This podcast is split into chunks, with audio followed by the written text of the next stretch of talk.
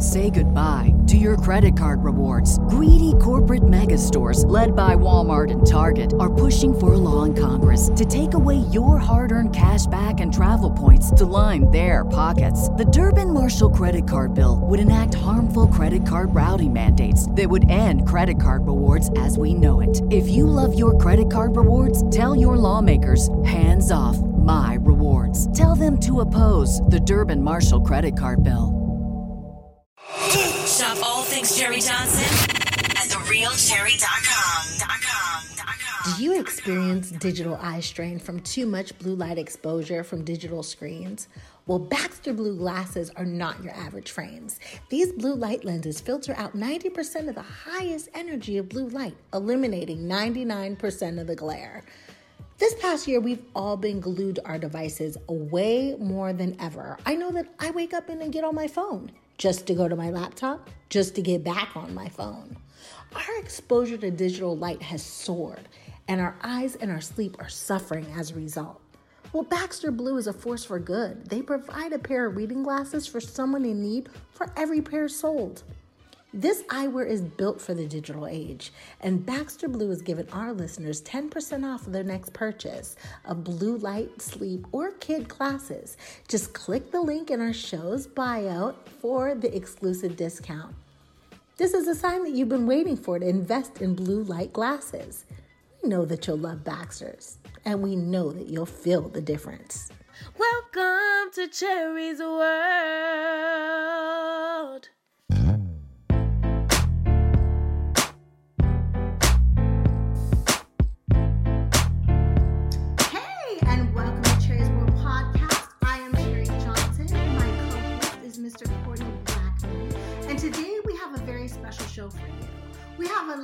Name of Miss Aleesha Barlow will be here to tell us all about her book, Tell Somebody.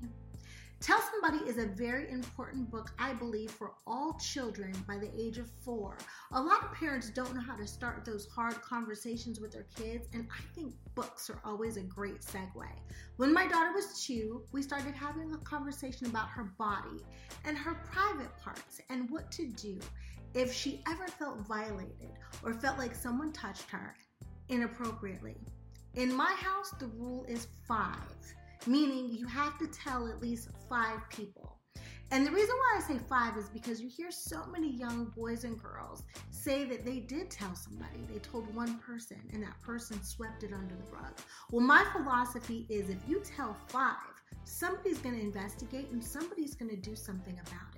So my daughter has her people who she feels are safe people. One is her taekwondo instructor, mommy, of course, daddy, her uncles, her grandmother. But she has to tell at least five people if something is to ever happen to her. And I truly believe that we need to have these conversations. And unfortunately, some parents don't know how to start the conversation. So, Miss Aleesha Barlow is here today, and she's going to tell us about her book, Tell Somebody. You can find it on Amazon. I actually bought it for my daughter. She loves it. The illustration is beautiful. So, without further ado, please welcome Miss Aleesha Barlow. And we're going to talk about Tell Somebody.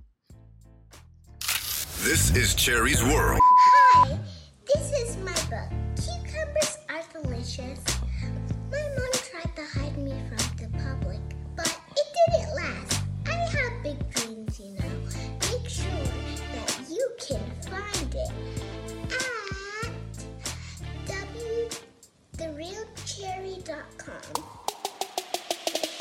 Would you like to advertise on Cherie's World and have your product placed on Cherie's social media for the world to see? Email us now at Cherie's World Podcast at gmail.com for low introductory rates.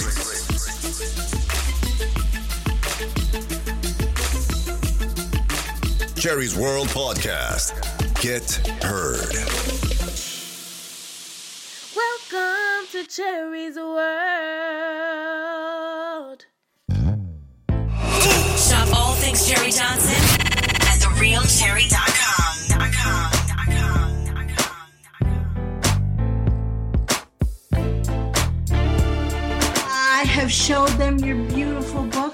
Somebody, which my daughter loves. Okay. she thinks it is so cute. And I think this conversation is so important for all parents. Can you tell me how you came up with the concept of tell somebody? Uh, yes. So as a child, I was molested by my grandfather. And at age six, I told my mother and her two sisters that their dad was touching me. They told me to keep it a secret from the police because he would go to jail, and to keep it a secret from my own dad because my dad would kill him, and then my dad would go to jail. So I kept it a secret, and they promised the abuse would stop. But unfortunately, I was still brought around him, and the abuse continued. And it took me 20 years to tell my dad, but the moment I told him, I had like an immediate weight lifted off my shoulders that I had been searching for my whole life. And I wanted all survivors to feel that. And so I actually just got a shirt that said, Tell somebody, um, because it just was something that was really special to me. And I posted it online. I got a shirt for me and my dad. And the next day, I just had all these people telling me like the same thing happened to them also. And I never knew that. And my dad just told me that even on his deathbed, he would want to know what happened to his children. And so he just told me to tell everyone in the world to tell somebody and make sure that your parents know and don't don't take that secret to the grave. So, oh, I just got chills. One of the things that I've been telling my daughter since she was two is don't tell just one or two people. Make sure you tell at least five. Because what I've noticed, especially in our community, you tell one or two people, they don't do much about it. In fact, they want to keep it quiet like it never happened. But if you tell five people, somebody's going to make us think about it, somebody's going to investigate, somebody is going to fight for you. And so I've been telling her since day one, I will always be her advocate, but I don't know, in case mama fall and bump her head and become a crazy person, I wanted to make sure that other people know as well. Courtney, I'm sorry. I know that this just hit you hard. Courtney's a father. I did not tell him what the topic of this show is about because I wanted him to see how beautiful you are and to get a general reaction from Courtney. Uh, Courtney, is this a conversation that you've had with your children? Yes, um, my two boys as well as my daughter. Um, I think I, I'm trying to remember how politically politically correct I try, tried to stay, and I didn't really do it do a good job of saying that. But I told my um, only your doctor, your mother, and your father should even see, you know, certain certain spots certain spots on your body. And it was like uh, uncomfortable because they didn't really understand because they were real young. So like now as they got older they still kind of don't get it you know because they but a son that i always keep telling them like nobody you know need and i'm like now my daughter's 10 i told her i said i don't even need to see it you know you got an issue you tell me about it but i don't even need to see you like that. So yeah, I, I really hate to hear, you know, my grandfather meant so much to me, you know, growing up because my, my dad died. So to hear a grandfather take advantage of, I'm sorry you went through that. Yeah, that's okay. You know, usually when I tell people my story, that's their first reaction is, you know, I'm sorry you went through that. But I'm not sorry because if I didn't, I wouldn't be able to advocate for it. I wouldn't know about it, so I wouldn't be able to bring awareness to the topic. Um, my father actually passed away a month after I started Tell Somebody, but right before he passed away, he told me, sorry, he told me, don't ever stop because somebody has to do it.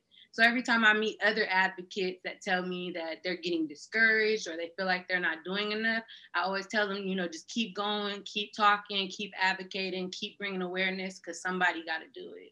So I enjoy doing it. I, I love that. It gave you a life. That's your life purpose. Yeah. Yeah.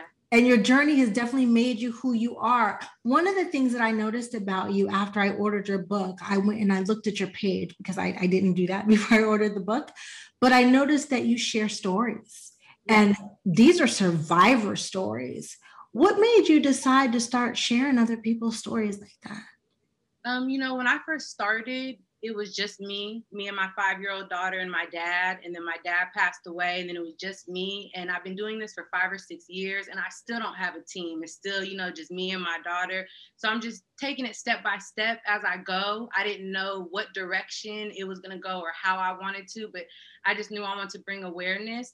And the first year that I started, I used my platform for myself. And I always just told my story, my story, my story. And I started going to LA to meet other celebrities because I felt if I could, you know, get the right celebrity to talk about it on their platform, it would just help so many people. So through that, I built up a big following. I have like over 80,000 followers on my Facebook page. And, you know, I have celebrities like Alicia Keys and Rihanna and you, you know, following me and things like that. And one day, someone just sent me a picture of them holding a sign that said, Tell somebody. And they had their story and they showed their face, which I thought was so brave. And I posted it. And then the next day, I had six more stories in my inbox. So I posted that. And the next day, I had 10 more stories. it was really, really an eye opener for me because I'm half white and half black my grandfather who abused me was my white grandfather.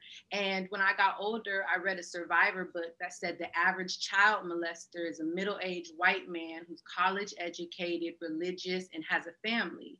That all fit my grandfather besides the religious part. And so I grew up thinking that only white men molested even when I would look at my black side, I would say, you know, not us black people, we're not doing that.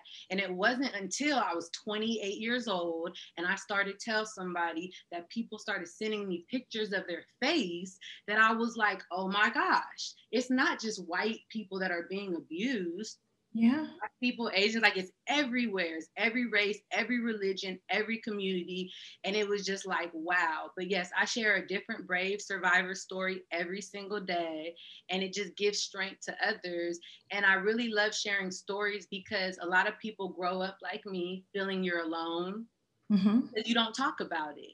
And here you are, and you go to my page and you can scroll down. And for the last four years straight, every day, I'm sharing a different story. And it's like, wow, you know? And so i'm giving strength to other survivors to let you know no you're not alone. And you know a lot of survivors just go through depression you know ptsd they turn to alcohol sex drugs even suicide. And so i love how vulnerable everyone is who shares their story because they talk about all that. So now you can realize you're not alone even with all the feelings that you're going through. All these other people are going through the same thing. So it's really just a comfort. And with my mother and her sisters, not only did they tell me to keep it a secret, but when I was older and I finally got to tell the world and get the weight lifted off my shoulders, they didn't know how to um, react to that. And so they cut me off. They changed their phone numbers. You know, they told me it's been so long. What is it that I want them to do for me now? One of my aunts even told me, well, the same thing happened to me when I was younger. Get over it. And just to see the backlash that I got from my family, the same family who I protected by keeping this secret for all these years, just completely traded on me. And so to post these stories, here are people whose families, you know, treated them wrong, outcast them, made them the black sheep, and now they're coming and getting more support that they've ever gotten in their whole life from strangers who don't even know them.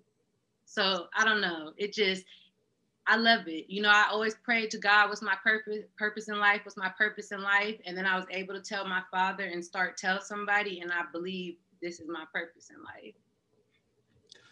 Um, you said you were at what age when this happened to you? Um, I was six when I first told my family that their dad was touching me, but he had been touching me way before then. That was just the age I felt comfortable enough to speak up for myself. Um, my grandfather used to touch my body parts and make it seem like it was a game. 95% of child molesters are a family member or close friend because they have access to your children and they have the trust with them. And so a lot of people think child abusers are a stranger, but it's the uh-huh. person that's the closest to your children. And so he used to tickle me under my arms and then tickle my private areas. And I didn't know that was wrong. I thought it was still a game. And then eventually he would abuse me. And he told me that people who loved each other did these kind of things. And so, yeah, just like you said, you loved your grandfather. Besides him abusing me, he was really nice. Like I went over there, you know, he had a big house. Um, you know, he bought me everything. And that's another thing. Um, when you're abused as a child, you look at the abuse as a child. It's not until you grow up that you can look back at your situation from an adult's point of view Yeah, and say right. like, wow, you know, um, my grandfather, he had a lot of money. Um, and he basically kept my family quiet with money. He bought my mom and aunt's cars and houses. And, you know, at eight years old, I had the new Super Nintendo and the Nintendo 64 and 50 games with it. Like they bought my silence. And as a child, I didn't know that. So that's why I'm so proud of my book, Tell Somebody, because I'm able to express that and tell those things. You know, if someone gives you a gift and tells you not to tell your parents, you still need to tell. Because my grandfather used to give me 20, 30, 40 dollars, tell me not to tell. And back then that was a lot of money. And so, mm-hmm. you know, if I would have knew about my body because my mom and dad never taught me about it, then the first time my grandfather touched me, I would have said, Hey, I'm sorry. My mom and dad told me that's not okay. And if you do it again, or if you do it, I have to tell somebody. He would have, he would never have touched me again. And so that's why even educating your children is so, so important because if you don't, then yeah, like me, it can happen for years, decades. you know, people in my family, they talk about me. They call me this helicopter parent, and I am, and I'm proud of it. I don't let men in my home. I'm just not really with it. Like, if you want to uh, have a family get together or something, that's cool. But I was told by a Muslim lady a long time ago never leave your daughter in the room with any man alone. And I haven't. Not only do I not leave her in the room with men alone, I don't leave her in the room with women alone. And some people think I'm crazy because I'll be in my own house. And if my whole family is here, I have to go to the bathroom. My daughter gets up and comes.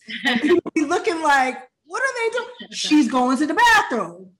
When I go, she go. The only person I've ever left her alone with is my mother. That's it. Her father has never really even been alone with her. I know that it sounds wrong. Some people think I'm crazy, but I think because I grew up knowing these stories, I don't trust people. Right. And I don't care that they're related to me. And I feel like if they really love me and they really love her, they too will understand. Definitely. Definitely. Um, no, I was just gonna say, my father was molested. He grew up in Louisiana, and he was molested by a preacher when he was younger. And oh, when he got older, he t- when, when he got when I got older, he told me about it, and I asked him, "Well, did you ever tell anybody?" And he said, "No, because in the South, not only do you not talk about that type of thing, but you also didn't accuse a white man of doing something like that. So he didn't tell, and his abuse continued. My older brother molested by not one but two babysitters. oh, My younger brother, my younger brother, molested by my grandfather, the same man who abused me. And I didn't find this out until I was 28 years old and told my dad. So growing up, I always thought it was just me. And I never knew that when my grandfather wasn't touching me, he was now touching my younger brother. And my mother and her two sisters new. molested by their grandfather. And when they told their parents, the same man who abused me, they were told to keep quiet and their abuse continued. So it's a cycle. It's a cycle, it's a generational curse. Everybody in my immediate family has been abused, and it's like, who's gonna break it? So that's why I'm just, you know, I tell people, just like a shirt I've seen, I'm my ancestors' wildest dreams. Because back then, people kept that a secret, but not me. This generation, we're breaking generational curses, we're sweeping secrets from under the rug. So come on, let's go. You know, Yes. I love how do you handle things? You have a five-year-old yourself. she's 11 now.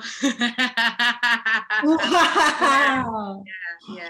You have an 11 year old. So, what kind of parent would you call you? Are you a helicopter parent because Oh, of definitely, definitely, definitely, definitely, definitely. I mean, Mhm. uh, I don't let her spend the night at people's Mhm. houses, but kids can come sleep over here. You know, um, I have let her go to people's houses, but because of what happened to me, and now that I have this book.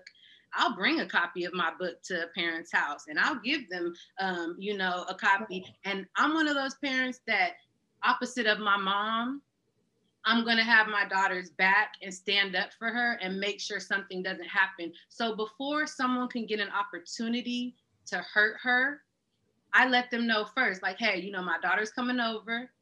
I done taught her about her body, you know what I'm saying? And I joke with them, you know, don't let nothing happen because if something happened, I'm coming back over here, you know what I'm saying? But Right. And I just let them know I'm not playing, you know.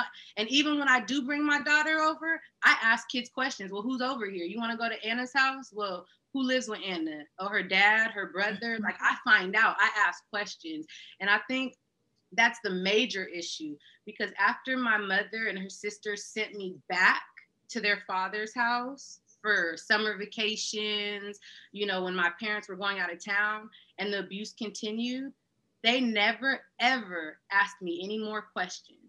And that just baffles me because if anyone hurt my child and I had the audacity to bring them back in that environment, the first time they came back, did anything happen? You know what I'm saying? Did he touch you again? What you guys do? No one ever asked any more questions. So um if you saw me and my mother and one of my aunts went on the Eon the Fix My Life show.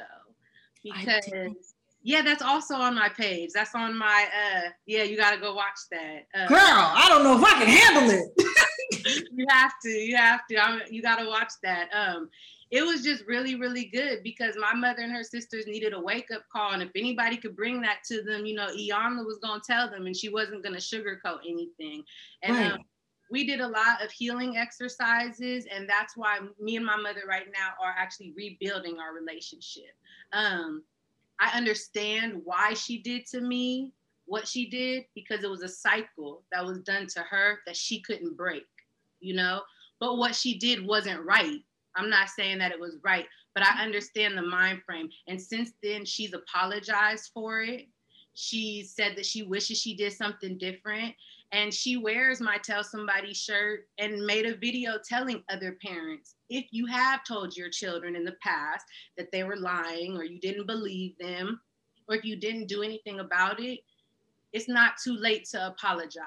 And it's not too late to try to heal and move forward, you know, and admit that what you did was wrong. So it's just like a whole experience, like just everything. Like it's crazy. How um how did your situation like affect you like growing up like as far as like even dating and stuff oh yeah, like that? definitely, definitely. Um, and that's the thing. They say that signs to look for when a child is young is, you know, wetting the bed, being scared of the dark, um, bad hygiene. So I had all of those. Um, when I got older, I felt ugly. I felt insecure. I felt like I didn't belong. I'd be around a group of friends and just feel like I was an outcast.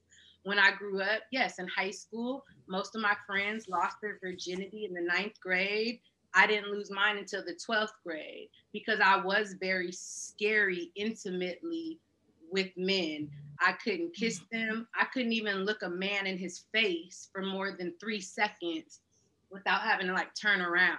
And I actually went on Google one day and typed that in like, what does it mean if I can't look someone in their eyes? And it said that if you can't look someone in your eyes, you feel like they can look at you and see in your soul and see all your deep secrets and you feel disgusting and you don't want that. So mm. that's why you turn around. And i was like wow is that right? You know? And so yeah it took me until i was 19 20 21 to even like break out of that.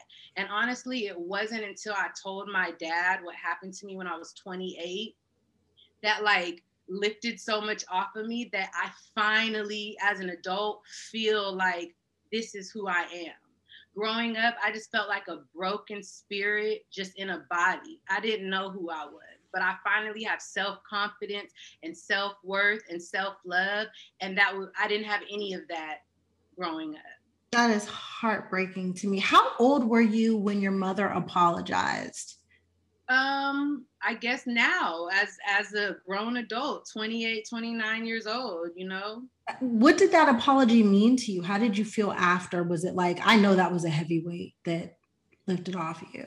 I mean, I think it's really hard just because the fact that, like I said, when you grow up and you can look back at your situation as an adult, I had a lot of resentment for my mother. Uh, growing up, keeping that secret for her and my family, I felt like I was the protector. Like here I am protecting my white family, my white frail grandfather, who my big black angry dad will go kill if he finds out this secret. So I felt like I was a hero. And it, that's really sad to look back because I know other children are growing up right now feeling the same thing.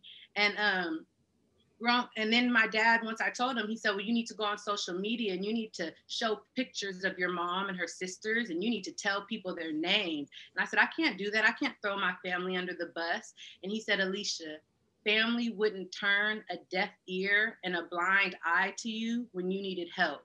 That is not your family. And i was like oh my gosh like it wasn't until he told me that that i finally looked at myself as the victim and they were the perpetrators. So from there, I did, I had a resentment to my mom because, like you said, I had at the time a five year old and I couldn't even imagine no. knowing someone was abusing her and then sending her over and it just continuing. And so when I got older and she apologized to me, it didn't feel genuine. I was so upset with her. Like, you know, I wanted more.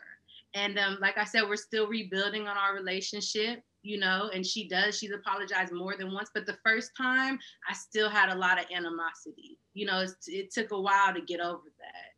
Yeah.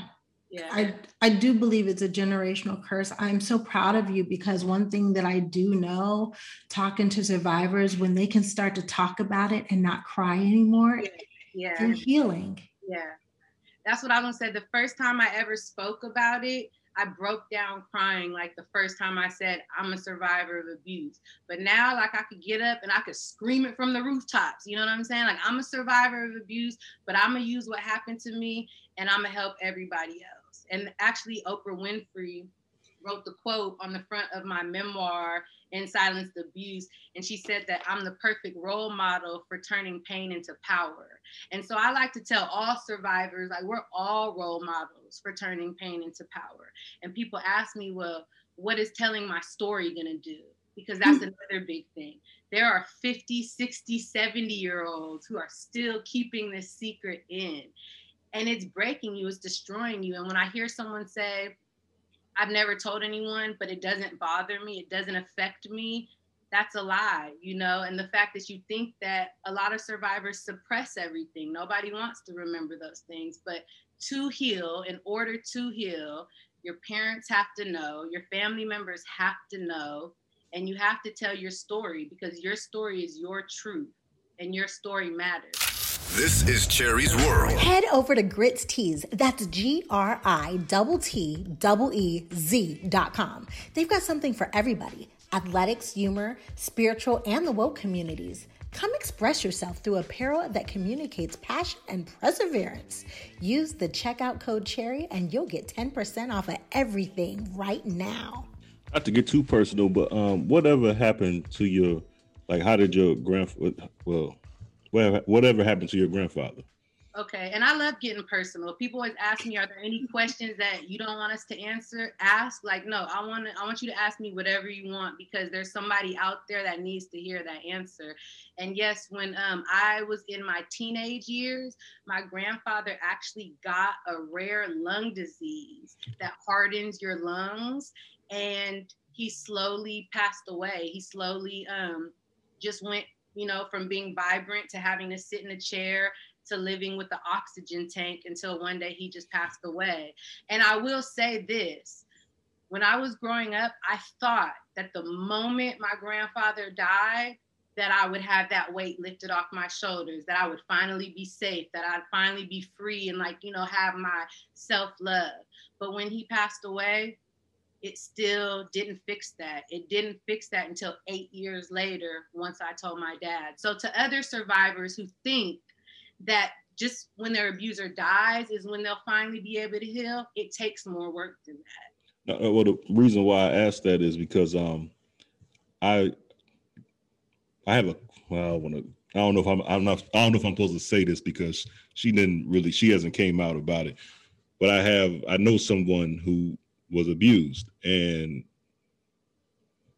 th- the guy who did it, he died, and he died like a, a horrible death. Like, you know, I'm talking about from diabetes to the I might be I might be giving too much information. I might I might have cut some of this out, Cherie, but um, but like his whole like when he died, all his, both his legs was gone, like that diabetes like ate ate away, and we didn't. It, I can't use none of this. I'm sorry, but at the funeral, I, I kid you not, this I didn't know none of this at the time. Uh, at the funeral, no one had anything good to say about him. And all they did was talk about his wife, my aunt and yeah, she's such a great woman. How she put up with at, at his funeral. So why was y'all there? Y'all all better people than me. That's I all. Didn't, I, I, I, didn't, I, was, I was 21 at the time. I didn't know all this. I was asking my mom, like, what are they talking about? Like, I've never been to a funeral like this where they no one stood up and said anything positive about the man. They only said something good about the, the, the wife that dealt with him. And I just I found out all that stuff, but it just really made me think like, I wonder, is that um, karma? Because the way he died, that's why I wanted to ask you, like, how did your grandfather die? Was it like a instant death or was it like right. a hard, you know, eating? Right, like he suffered. Yeah, he suffered. suffered. My grandfather suffered while he was dying because his lungs were hardening and they didn't have a cure for it. So yes, he suffered. And now that I'm older, that is how I looked at it. I thought to myself that that is his way to go. That was his karma for what he mm-hmm. did. And again, that's why I like sharing stories every day because other people will also include how their abusers died mm-hmm. and they have like some horrific stories also. Yeah. And I really put two and two together, yeah, and definitely thought that that has something to do with it, yes. And Court, um, I love Courtney said, Oh, I can't tell this because she hasn't said anything yet, but I know somebody. Unfortunately, Courtney, we all know somebody, but we got to get to the root of knowing somebody and keeping it quiet because we all have a family member who has touched somebody. Right. Now, see, for me, you can't come in my house, you can't smile in my face, you right. can't even see a picture of my child. Right. It's a problem. Right. Right. But other family members allow it to continue. Like I said, my mother and all her family knew her dad was an abuser, but yet we still had Christmas together every year. We still had no. Thanksgiving together every year, year after year after year, family vacations together, mm everyone smiling. And that is something that I talked about on the Iyanla show. She asked me, Why am I so mad at my mother? And my mother and her sisters now talk bad about their dad. They talk about how they hate him, how they're glad he's dead. But when he first passed away, they got his ashes turned into a crystal globe. And every six months, they shared, they sent it to a different sister's house to commemorate him. And so that's what I told Iyanla is how do my mother and her sisters tell me we're mad at what our dad did to you? We hate him. We're glad he's dead, but yet they still reminisce about him. They still love him, you know? Um, and I just I couldn't understand that either. How do we break the cycle? How do we break those generational curses? How do we change it for for children who who aren't ours. Education. I mean, I think about this book, right? This came mm-hmm. from my story, my personal story. And here I am, not only selling books, you know, on the daily, but I also go to schools and I'm able to put this book on a projector screen behind me and teach a whole auditorium in 30 minutes about telling somebody. Unfortunately, it's a taboo topic, and a lot of schools don't talk about it. You see, they had DARE growing up in school that was yeah. about drugs, but no mm. one comes and teaches you that no one's supposed to touch your body. Right. And so for the last five years, I've been going to school after school after school and asking them, "Can I come? Can I?" Makes you wonder why, huh? And I get a no after no after no after no. And one school finally told me yes. And when I came, they didn't even get permission slips from the parents, which is something that they're supposed to do. But when you do that, the parents who are abusing their children won't let them come to school that day. And so that's why a lot of schools just tell me I can't come. But when I went to my last assembly, when the assembly was over, before the kids could even get back to their classroom, just as they're standing up, not one, not two, but three different kids went up to the local yard duty in this room and said, I need help. I need to tell somebody. And it's like there's so many kids. It's one in three girls and one in five boys. And those are just children who report it. So Ugh. imagine all the children who don't report it. You know, so like you said, not only does your family have child predators in it, you also have child abuse survivors in it. But unless you talk about it, you will mm-hmm. never know that it happened to your cousin. Yes. Eh, yeah. What do you what do you tell those family members who say, "Oh, not my family"? I mean, I tell them to come read my stories because on mm-hmm. the stories, they're not saying, oh, it was the homeless man on the corner that abused me. They're saying it was my mother's boyfriend, it was my uncle, it was my own father. When I read stories of people saying that their own father not only abused them, but impregnated them, and they have their father's child right now, that kills me. Just to know that. It happens. it happens and it happens so frequent. So all you can do is educate your children and talk to them and ask them questions. One thing i will say though is growing up the only reason why i didn't tell my dad is because my dad loved me so much and he was like a helicopter parent. And he used to just always tell me if anybody comes for you if anyone does anything like i'm coming. I don't care who it is i'm coming. And I mm. knew that, but that's why I didn't tell because I didn't want him to go to jail. So what I tell parents now is even if you would go kill somebody or beat somebody up for doing that, don't tell your kids that because that will scare them to not even tell you in the first place. Mm. Just let your children know if anything happens, tell me and I'll take care of it. I'll handle it. But don't let them know exactly how you will. Well, I guess I messed that up. then. 'Cause I just, that's exactly what I say. Yeah. I know, I know. But that's okay. The good thing about a conversation like this is you don't just have it once. Right. You can have it multiple. Yes, yes, Oh, yes. My daughter and I have the conversation over and over and over again. And one of the great ways to have the conversation with her again was I bought the book. Right. And when the envelope came, I handed it to her and I said, Hey, boo, this is for you. And uh-huh. she sat down on the couch. She could read. She thought she had a gift. And she loved it. She loved the pictures. What I also love is you didn't just talk about little girls when you broke down what your private parts are. You also have little boys in here.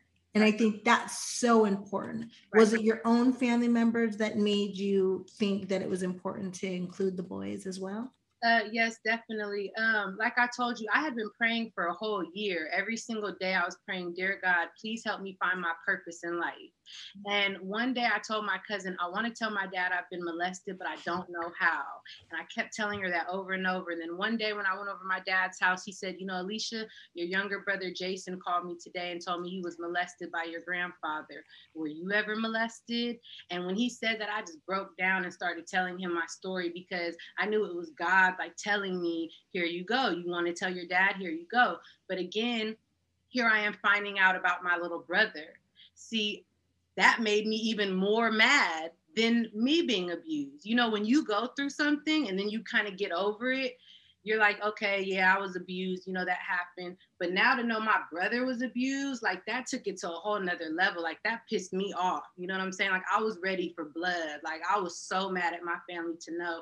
And my younger brother told me that when he was six, seven, eight, he told my family too. And they told him to keep it a secret, and his abuse continued. So, really, did two children come tell you guys years and years apart that they were being abused and you didn't do nothing? Again, that made me.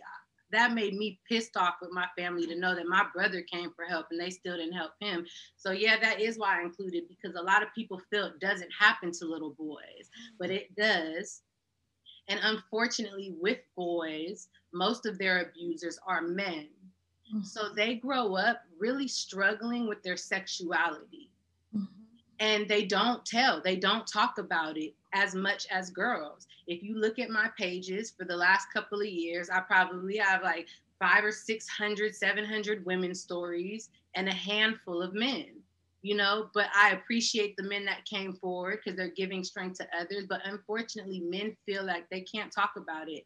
And I asked my little brother, why don't you talk about it? And he said, I don't want people to think I'm weak and show me sympathy. And it's like, man, do you know how many other men are feeling that same way? Yeah. We gotta we gotta protect our men and teach them young that emotions are okay. It's okay. Yeah. Yeah. Yeah, yeah. And my brother didn't want to go on the on the Fix My Life show with me when I asked him. He said, I'm not going. He was like, Why would you want to get on TV and tell millions of people your story? And I said, Because I get to help millions of people with my story. And after I went on the show, he then called me and said, Man, I wish I would have went with you. I wish I could have, you know, went through that healing. So now he has to go through his own and seek counseling and therapy. You know, he's still finding himself right now also. Unfortunately, child abuse stays with you for the rest of your life. You know, even though I'm healed a lot, I'm not fully healed. And I don't think anybody will ever be fully healed. You know, um, I'm lucky to not have PTSD. Well, I've never been diagnosed with it, you know. Um, I'm lucky to not have ever tried to commit suicide. That's another message that I really strongly want to put out there is with these stories, a lot of people will talk about how they tried to commit suicide two, three, four, five, six, seven times. And it's like, look, you're here for a reason. You know, you're still here for a reason because God's not done with you yet. And I just wish that those people knew the self love and self worth and self esteem, you know, to keep fighting, to keep living. I never went that far, but there's so many people struggling with that. So, yes, if anyone's watching this and, you know, you've self harmed, even if you haven't tried to commit suicide, people self harm, you know, and if you've tried to self harm you're still doing it, you need to stop. Your story matters. You matter. What what does what does PTSD look like um, as far as a, a child abuse victim? I mean, I know what PTSD looks like with people that come from the military, but what does it look like when it from a child abuse victim? I mean, that's why I like sharing people's stories because they all give like their own input on how it will look to them. And I think that's the thing with anything you go through, it affects everybody different. You know, so PTSD in in this person is going to look different than this person.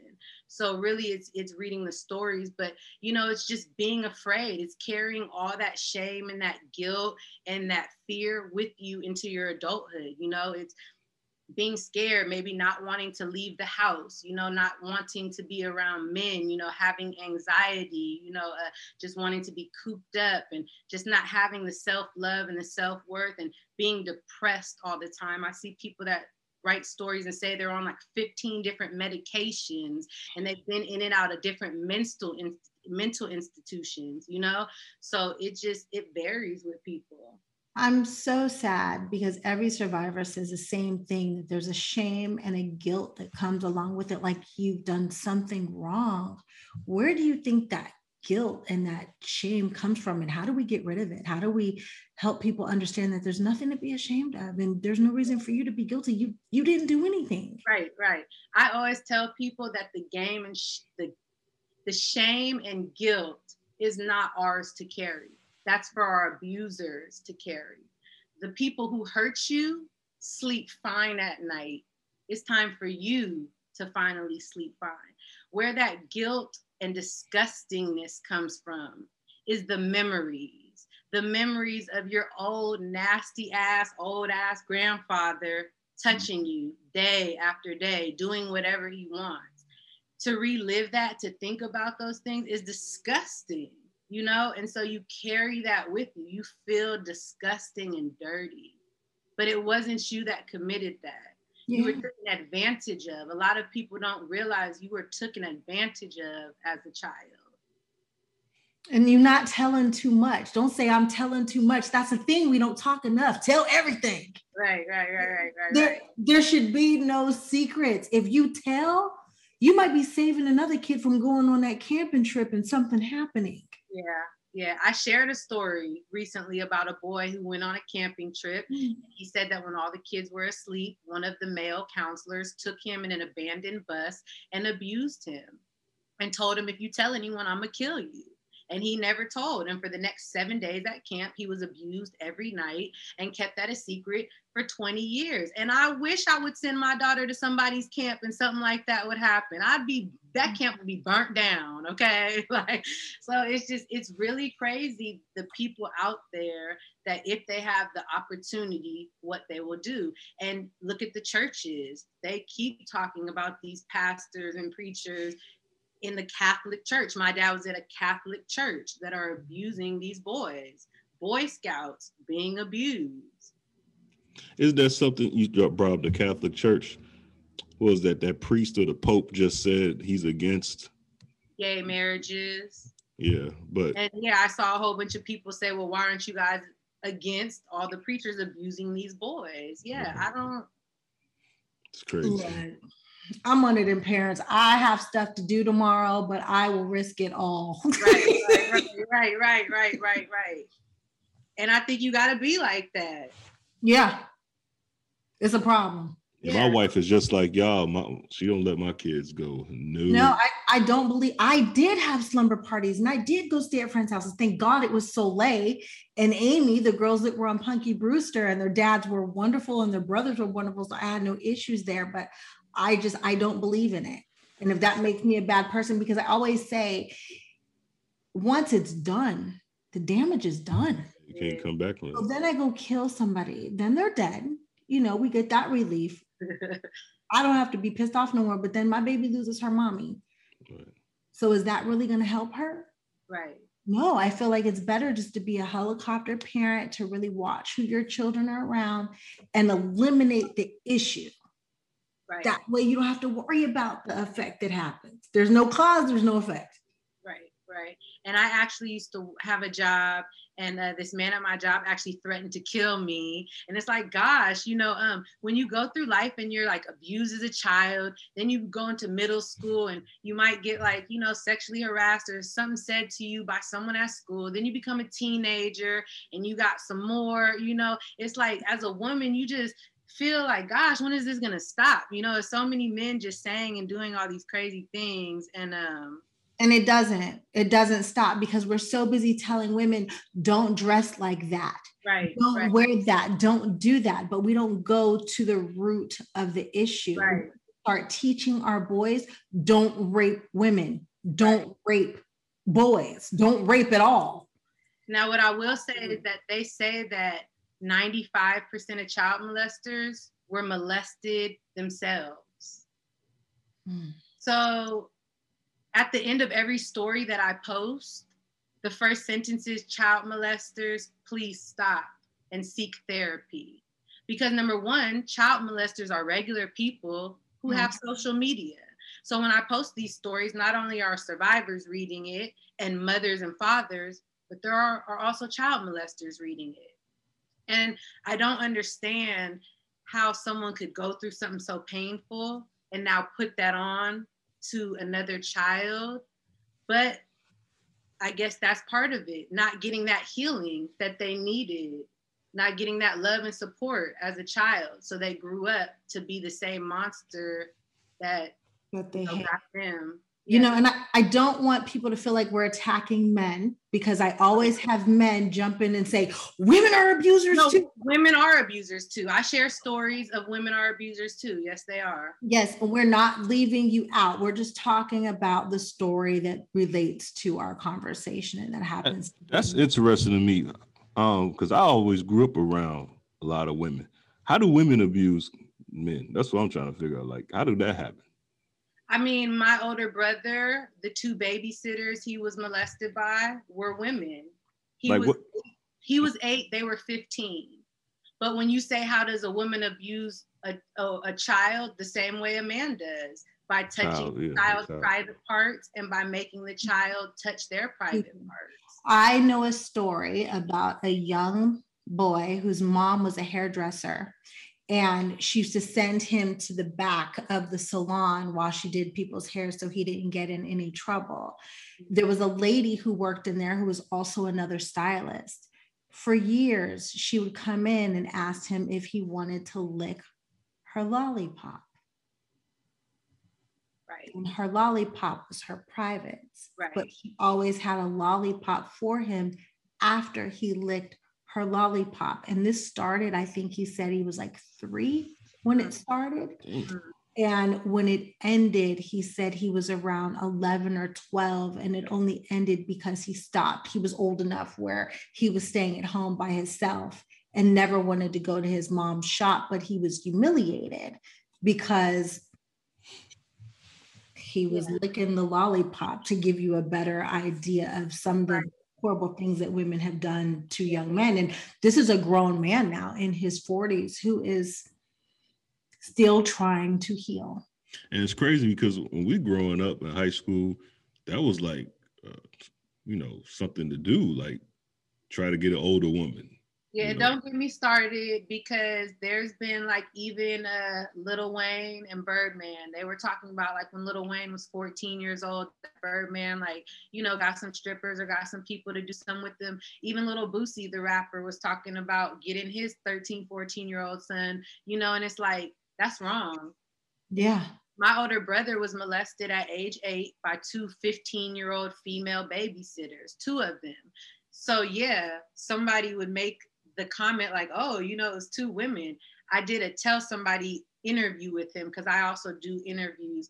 And I said, if the same thing happened to your son, how would you feel? And he said, oh, I'd be mad. I'd be furious. I said, well, you need to feel the same way about yourself because the Yeah. same thing happened.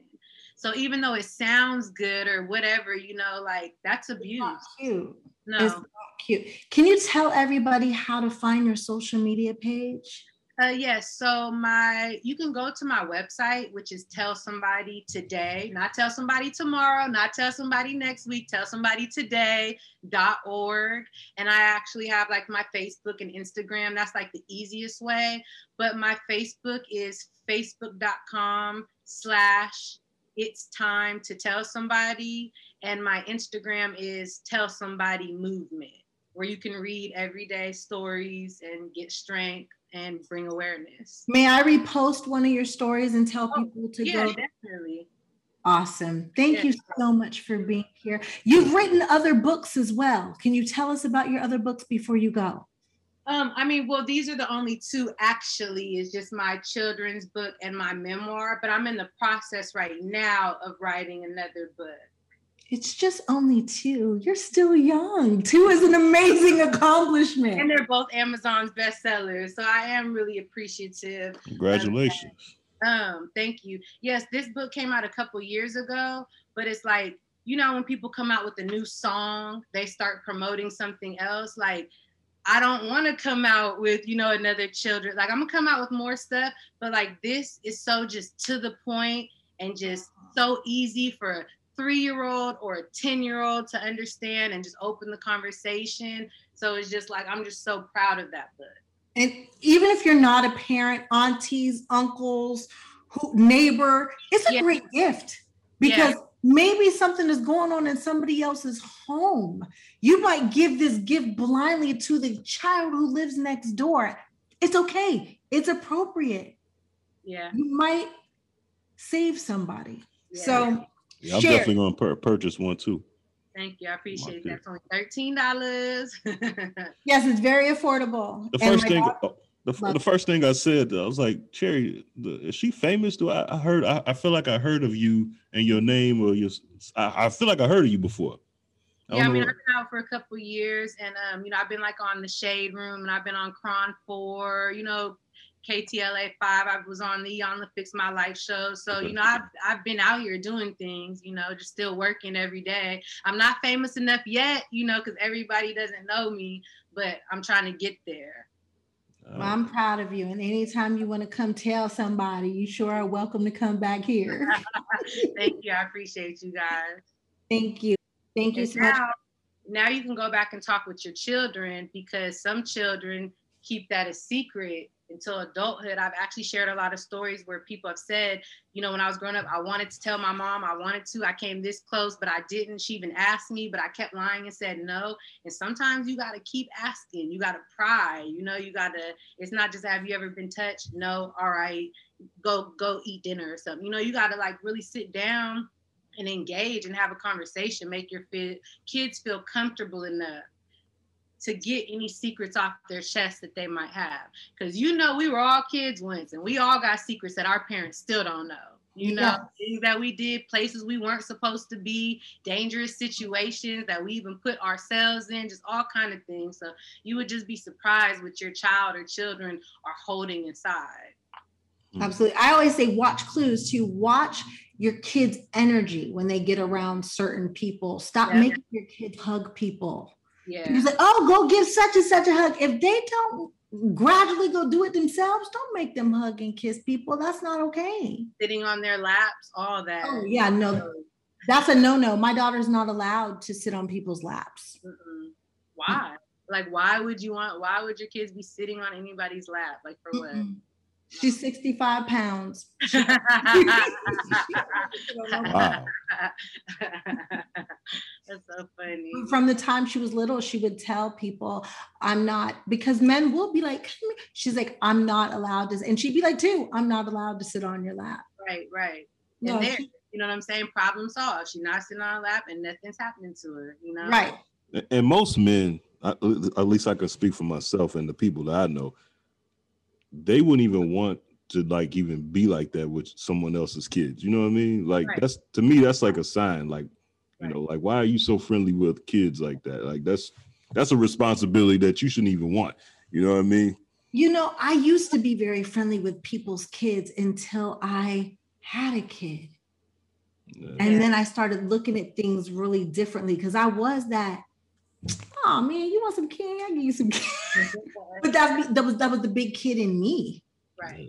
you know and then once i had a kid i was like oh let me start asking permission can i shake your hand Right. can i it, it- so some people i think they do it and it is innocent Yeah, definitely. I'm the neighborhood uh, house. You know, growing up, how they always had that one house that kids could go to and play video games. Like that's my house. Like after school is 10 kids in my living room. They eating up all my chips, got mm-hmm. Capri Suns all over the floor and stuff. Cause I would rather have them in my house where I know they're safe than just outside. Like I live in an apartment complex and it's kids running around and their parents is inside the house with the door closed and the windows closed. And it's like, how?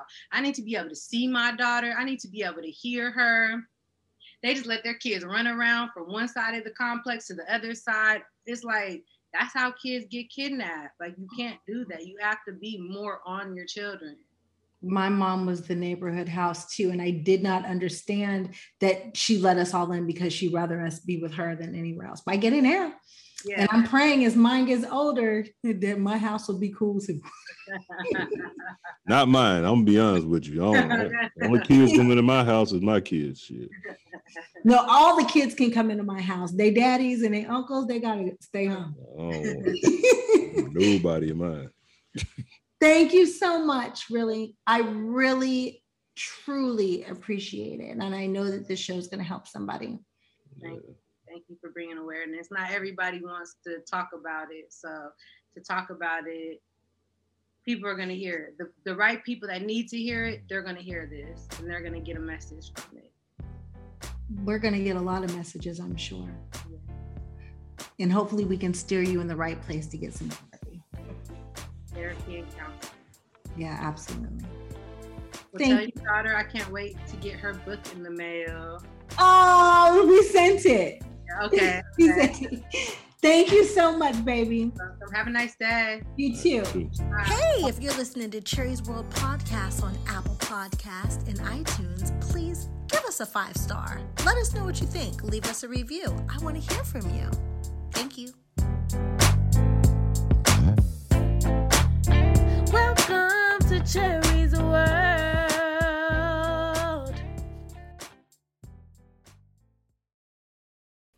Head over to Gritteez. That's G R I T T E Z dot com. They've got something for everybody athletics, humor, spiritual, and the woke communities. Come express yourself through apparel that communicates passion and perseverance.